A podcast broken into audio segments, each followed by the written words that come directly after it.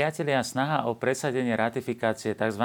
istambulského dohovoru alebo tzv. dohovoru Rady Európy o predchádzaní násiliu na ženách a domácemu násiliu a o boji proti nemu vyvoláva odmietavé stanovisko najmä zo strany katolíkov.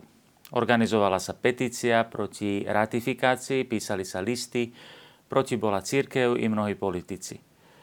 Dôvodom iste nie je odmietanie odporu násilia na ženách.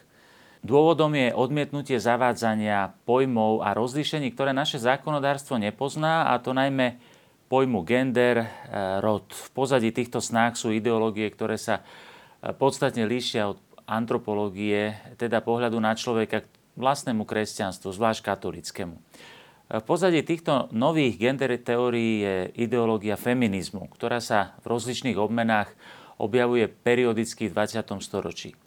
Feministické kruhy sa neštítia vyťahovať množstvo pseudoargumentov a polopravd i zjavných omylov ohľadom postavenia ženy v katolickom kresťanstve. Úlohou našej relácie v kontexte je odhaľovať omily dneška a pomôcť katolíkovi a každému človeku dobrej vôle k orientácii podľa právej povahy katolíckej cirkvi a jej učenia podľa Chestertonovho výroku omily neprestávajú byť omylmi, keď prídu do módy. V minulosti sme už zažili organizovanú ideologickú kolonizáciu, aj napríklad v podobe marxizmu-leninizmu, ktorý chcel byť kultúrnou a civilizačnou alternatívou proti kresťanstvu. Nové formy feminizmu preberajú bez nejakej veľkej ideologickej tvorivosti myšlienkové schémy rodových teórií Friedricha Engelsa a ďalších mysliteľov ako je Nietzsche, Freud či Derrida. Pápež František viackrát hovoril o tom, že v súčasnosti sme svedkami nových ideologických kolonizácií. A jednou z nich je určite aj ideológia, ktorú kto si nazval marxizmus, feminizmus. Ide o neomarxistické idei, ktoré sa cez rozličné lobby postupne nanúcujú spoločnosti. A tejto ideológii sa pomocou mediálnej lobby darí presvedčiť o falošnej identifikácii medzi ženou a feminizmom. Že totiž feministická ideológia je jediná, ktorá zastupuje práva ženy a každý, kto pozdvihne kritický hlas voči tejto ideológii, je vlastne automaticky proti ochrane žien. Ale takto postupuje každá netolerantná totalitárna ideológia. Netoleruje iný názor. Tieto snahy a diskusie v spoločnosti však môžu byť tiež dobrou príležitosťou aby sme hovorili o skutočnom učení katolíckej cirkvi o žene a jej postavení, aby sme poukázali na to, ako kresťanstvo pozdvihlo a pozdvihuje ženu v jej dôstojnosti a ako zlepšilo v dejinách jej postavenie v spoločnosti. To samozrejme prekračuje možnosti jednej časti našej relácie v kontexte. Milí priatelia, preto vás pozývam, aby sme sa pokúsili dnes aspoň načrtnúť niektoré základné línie tejto problematiky v širších súvislostiach. Vítajte pri sledovaní našej relácie.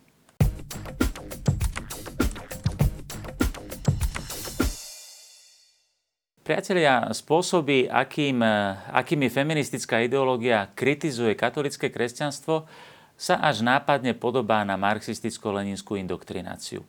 Ide o ideológiu, ktorú vytvorilo pár mysliteľov za stolom a chce prepísať od stola tak povediac, postavenie ženy v spoločnosti. Gilbert Chesterton napísal okrem iného, že každý moderný filozofický systém začal paradoxom, zvláštnym úhlom pohľadu a žiadal obetovať to, čo by sme nazvali zdravý úhol pohľadu.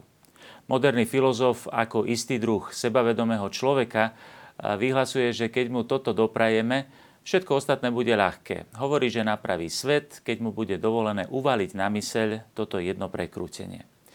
A takto vznikajú ideológie. Všetko vychádza z jednej idei, jedného uhla pohľadu, ktorému sa musí podriadiť všetko ostatné myslenie. Papež František hovorí o totalite jediného povoleného myslenia. Feminizmus chce, aby sa žena postavila do centra sveta, aby išlo len o jej realizáciu a tomu sa musí podriadiť všetko. Je to istá forma individualizmu. Feminizmus vychádza z myšlienky, že jediný rozdiel medzi mužom a ženou sú rozličné genitálie. Akýkoľvek iný rozdiel je len kultúrny a treba ho prekonať. V dôsledku toho feminizmus chce zničiť akýkoľvek pojem mužských či ženských úloh, A preto je napríklad nepochopiteľné a nepriateľné pre feminizmus, že ženy v cirkvi nie sú kňazmi. Ďalšou charakteristikou, charakteristikou feminizmu je aj relativizmus, podľa ktorého prirodzenosť jednoducho nejestvuje. Jestvujú iba rozličné kultúry, rozličné formy správania. Žena sa v konečnom dôsledku oslobodí až potom, čo objaví samu seba ako poslednú mieru všetkého. Feminizmus vytvára voči mužovi nedôveru, súťaživosť a robí z neho nepriateľa a hlása odvetu voči mužom. A z toho vyplýva aj ovocie feminizmu. Cirkev vždy hlásala rovnosť medzi mužom a ženou, ktorú chápala ako dôstojnosť vo vzájomnom doplňaní a hlbokom spoločenstve. Feminizmu ide o moc. Chápe vzťah muža a ženy marxisticky ako triedny boj, ktorý oslobodí ženu spod mužskej nadvlády. A z toho vyplýva kríza domácej úlohy ženy. Feminizmus otrhol ženu od jej úlohy manželky a matky Žena v domácnosti je symbolom všetkého, čo feminizmus nenávidí. To spôsobuje, že spoločnosť už pomaly neuznáva morálnu hodnotu povolania ženy ako manželky a matky. Právo na rozvod je symbolom tejto slobody ženy podľa individualistického modelu vystaveného rozmarom manželských partnerov. A ďalším výdobytkom feminizmu je právo na potrat a antikoncepciu, ktoré vyjadrujú moc ženy nad svojimi deťmi a mužom. Dôsledkom feminizmu je aj prevrátený pohľad na postavu otca, zbavenej obsahu a autority. Nuž a zmetok mladých ľudí je dnes často tým najzrejmejším symptómom tejto v úvodzovkách smrti otca. Vidíme teda, že feminizmus je ideologickým popretím najzákladnejších práv katolického kresťanstva a jeho pohľadu na človeka. Nie je sa čo diviť, že prejavuje toľko nepriateľstva, netolerancia a odporu voči kresťanskému pohľadu na ženu. Mnohé feministky nemajú zábrany šíriť množstvo pseudoargumentov proti kresťanskému pohľadu na ženu, ktoré prezradzajú okrem iného často aj zaražajúcu nevedomosť. Skúsme si všimnúť aspoň niektoré.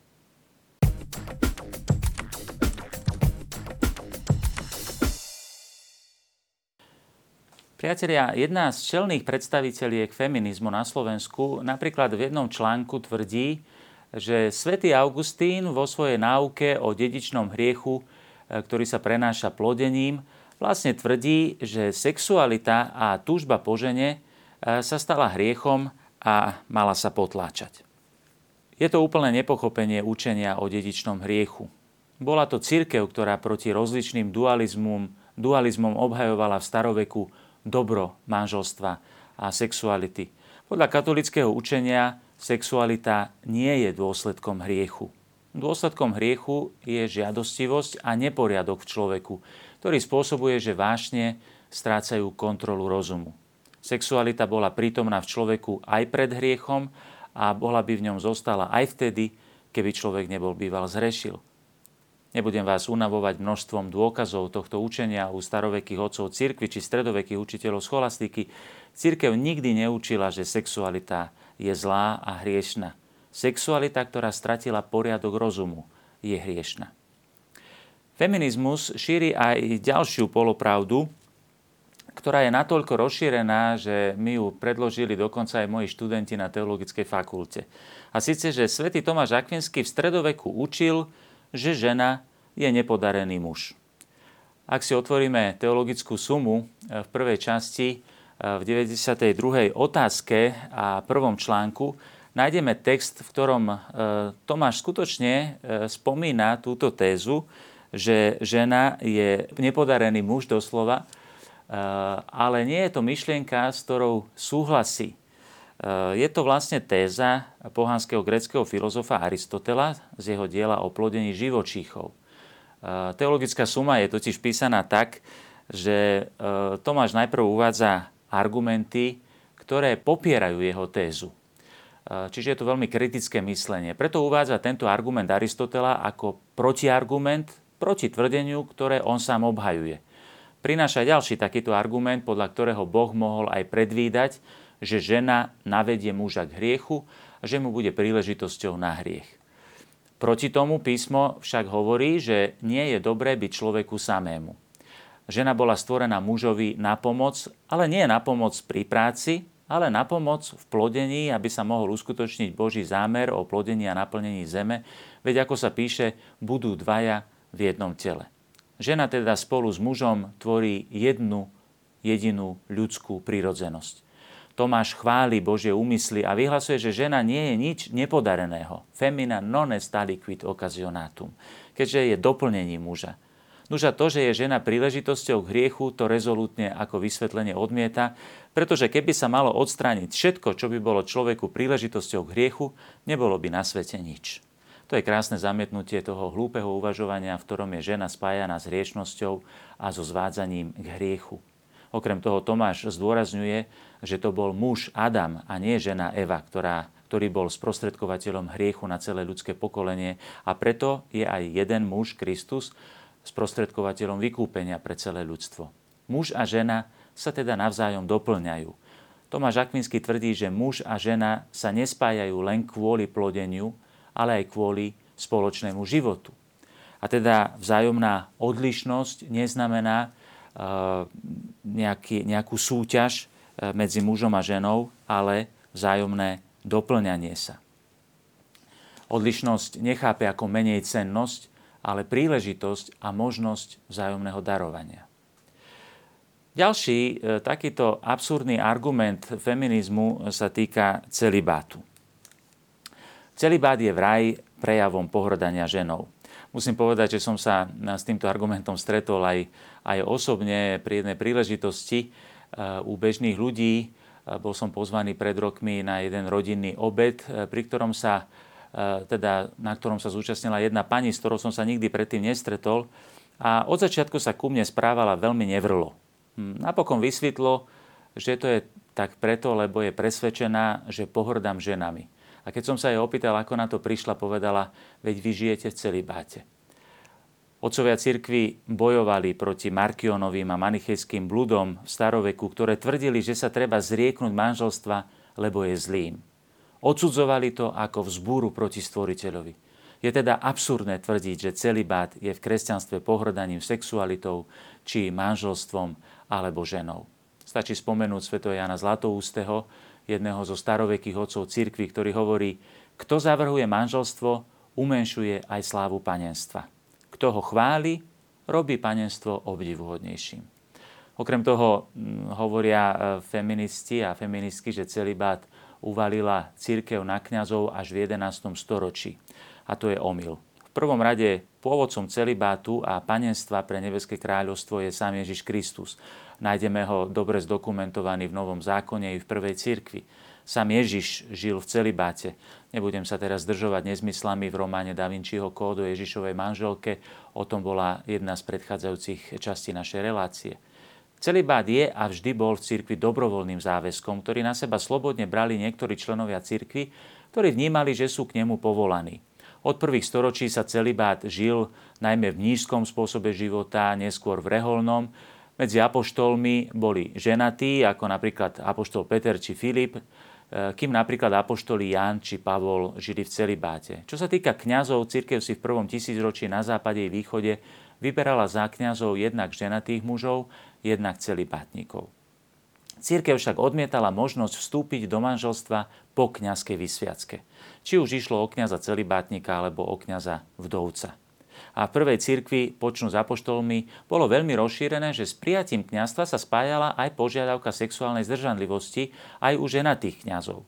To súviselo s presvedčením o samotnej povahe kňazstva, ktoré je špecifickou identifikáciou s Kristom, ženichom cirkvi a nejako nesúvisí s údajným pohrdaním sexualitou či manželstvom.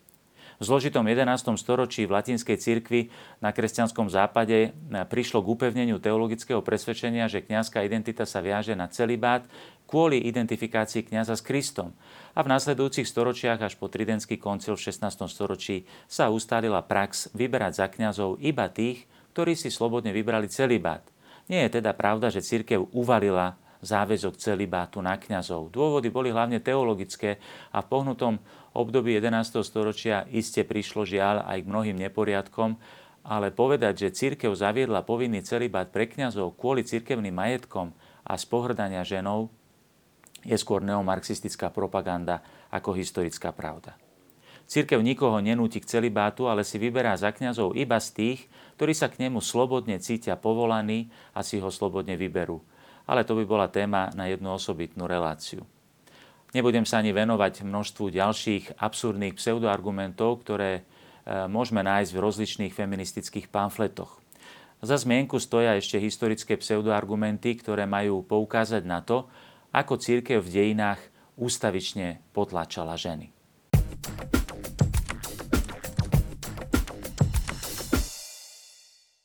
Priatelia, historické zhodnotenie postavenia ženy v kresťanských dejinách by si tiež určite vyžadovalo najmenej jednu osobitnú reláciu. Jestvuje množstvo erudovaných historických diel, ktoré úplne prehodnocujú tendenčné a ideologické prekrúcanie kresťanských dejín, zvlášť stredovekých, ktoré predstavujú dejiny cirkvy ako dejiny potlačania práv žien. Medzi mnohými štúdiami by som chcel upriamiť pozornosť aspoň na jednu štúdiu, ktorej autorkou je uznávaná francúzska medievalistka, teda historička e, špecializujúca sa na štúdium stredovekých dejín, Režim Pernou. E, štúdia e, nesie názov Žena v dobe katedrál v českom preklade.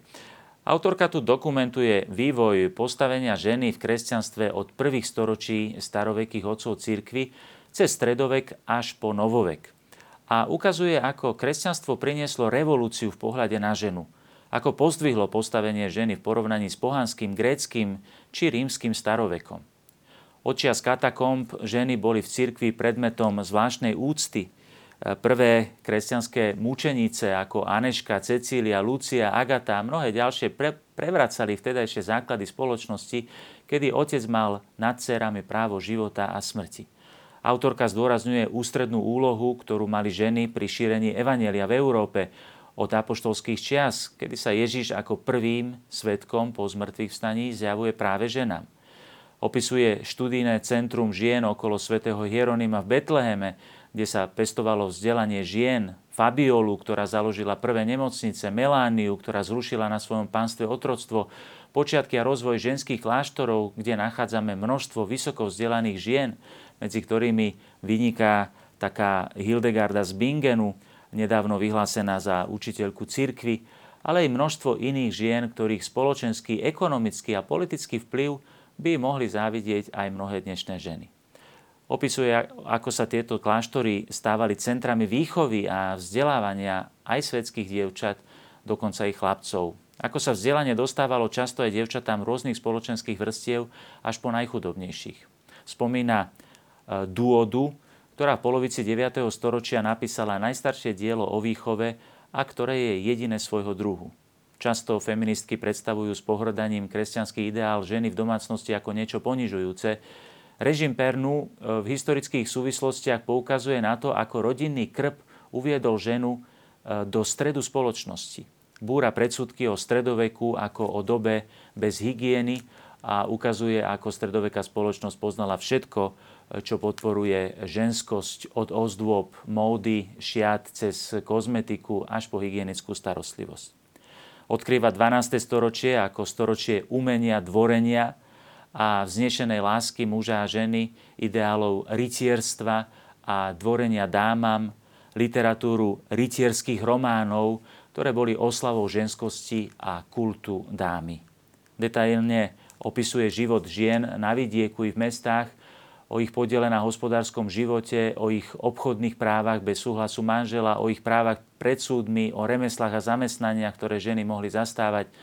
Žena v stredoveku je kaderníčka, inokedy solivárnička, mlinárka či vdova po rolníkovi, pani hradu či žena kryžiačka a tak ďalej.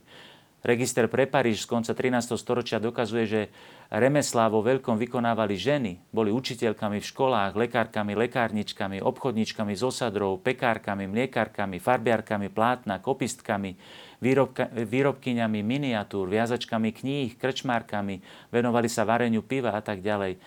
Že žena niečo znamenala, vidno už z názvoslovia. Francúzske slovo dáma, eh, la dame, pochádza z latinského domina, teda pani, ktorá dominuje.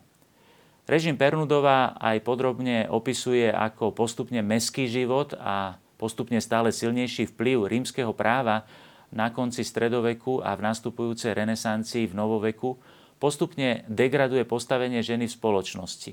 V tomto zohrali ne, neblahú úlohu i univerzity, ktoré pod vplyvom rímskeho práva a filozofie pohanských filozofov postupne opúšťali významné postavenie ženy a tak to bol určitý krok späť ako tomu bolo v starovekom kresťanstve v porovnaní teda so starovekým kresťanstvom a raným stredovekom. Prípad Jany Zárku je výrečným príkladom tohto neblahého vývoja. Ženy na konci stredoveku, ako boli sveta Katarína Sienská, sveta Brigita Švedská, sveta Františka Rímska či samotná Jana Zárku, však napriek týmto tendenciám zohrávajú popredné a rozhodujúce úlohy v spoločenskom, politickom i cirkevnom živote. V 16. storočí, a to už nie je ani náhodou stredovek, je žena odsunutá len do oblasti výchovy a domácnosti, kým ju Napoleonov zákonník nedegraduje až tak, že už nie je ani paňou svojho majetku a vo vlastnej domácnosti zohráva podradnú úlohu. Knihe Žena v dobe katedrál sa dozviete aj o úžasnej politickej moci žien v stredoveku, ktoré boli korunované za panovníčky spolu s kráľmi, do politického života vnášali svoj typický ženský vplyv a na konci knihy sa autorka pýta – Niekedy si musíme klásť otázku, či súčasné snahy o oslobodenie ženy neriskujú, že skončia abortívne. Nesú v sebe totiž samovražednú tendenciu, aby žena poprela samu seba ako ženu a uspokojila sa s tým, že bude kopírovať chovanie svojho partnera, reprodukovať ho ako nejaký ideálny a dokonalý model a samu seba dopredu zakáže ako akúkoľvek originalitu. Zostanú ženy dlho uspokojené s úlohou nevydarených mužov? Napokon vyzýva ženy, aby svoju originalitu kreatívne ponúkli aj v súčasnosti.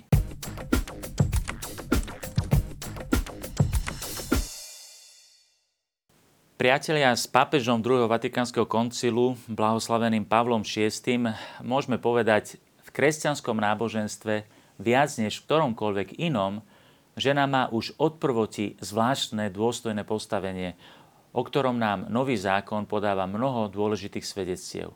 Jasne z nich vysvítá, že žena bola povolaná, aby bola článkom živej a činnej štruktúry kresťanstva, a to v takej miere, že dosiaľ neboli asi všetky jej schopnosti ešte vyjadrené. Otázka dôstojnosti a povolania ženy e, boli stále predmetom ľudského a kresťanského uvažovania a v posledných rokoch nadobudli osobitnú dôležitosť. Konec koncov nemožno uprieť dokonca i feministickým postojom, ktoré sú len ťažko zlučiteľné s kresťanským pohľadom na človeka, skutočnú túžbu objaviť veľkosť ženy, jej dôstojnosť. Aj církev najmä od čias druhého Vatikánskeho koncilu veľa uvažuje o postavení a dôstojnosti ženy. Pápež svätý Jan Pavol II mal nielen mimoriadne otvorený vzťah k ženám, citlivosť pre ich miesto spoločnosti v cirkvi, ale nám zanechal aj veľmi hlboké úvahy o dôstojnosti ženy vo svojom apoštolskom liste Mulieris Dignitatem z roku 1988. Odhaluje v ňom biblické v úvozovkách tajomstvo ženy, ktoré sa nesie naprieč celým biblickým zjavením od knihy Genesis až po apokalypsu svätého Jána. A v tomto tajomstve ženy církev od počiatku nachádzala ústredné miesto bohorodičky Panny Márie. Ako sa vyjadril pri jednej príležitosti pápež František, Panna Mária je dôležitejšia ako apoštoli. Církev je ženského rodu. Je to církev, nevesta, matka. Podľa neho církev potrebuje ešte viac prehlbiť teológiu ženy. Pápež Jan Pavol II v spomínanom liste hovorí, že Boží obraz je vtlačený aj e, do človeka, ktorý je nerozdeliteľne muž a žena. Každý môže nájsť svoju plnú dôstojnosť Božieho obrazu jedine v jednote oboch, muža a ženy.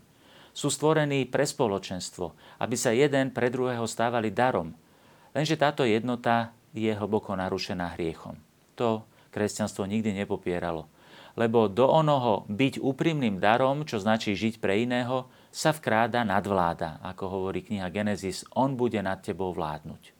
Táto nadvláda poukazuje na narušenie a otrasenie základnej rovnosti, ktorú muž a žena majú v jednote dvoch. A to je na újmu najmä ženy. Ale ak porušenie tejto rovnosti je na újmu ženy, Súčasne treba povedať, že umenšuje aj opravdivú dôstojnosť muža. Jan Pavol II veľmi realisticky poukazuje aj na nesprávne spôsoby emancipácie ženy, ktoré v konečnom dôsledku idú proti nej samej. Jan Pavol II píše, preto ani oprávnený nesúhlas ženy so slovami on bude nad tebou vládnuť nepripúšťa, aby sa ženy pomuštili. Žena sa nemôže v mene emancipácie spod mužovho pánstva domáhať prisvojenia si mužských vlastností, lebo by sa to protivilo jen ženskej originalite. Dary, ktoré zdobia ženskú prírodzenosť, určite nie sú menšie od darov, ktoré dostal muž, len sú odlišné. Pápež Jan Pavel II rozoberá veľmi podrobne, ako nám Evanielia svedčia o Ježišovej revolúcii v pohľade na ženu, ako ju oslobodzuje, vykupuje, pozdvihuje, oceňuje a angažuje v Božom kráľovstve. Pritom však zachováva jej pôvodné a špecifické poslanie. Vyzdvihuje povolanie ženy v prvom rade ako panny a matky. V závere čítame, Církev ďakuje za všetky prejavy ženského génia v priebehu dejín vo všetkých krajinách a uprostred všetkých národov. Ďakuje za všetky charizmy, ktoré Duch Svety udeluje ženám v histórii Božieho ľudu. Za všetky víťazstvá, za ktoré vďačí ich viere, nádeji a láske. Ďakuje za všetky plody ženskej svetosti. Církev súčasne prosí, aby tie neoceniteľné prejavy, ktoré v štedrej miere boli udelené dcerám väčšného Jeruzalema, boli náležite uznané a použité pre dobro církvy a ľudstva, najmä v našich časoch.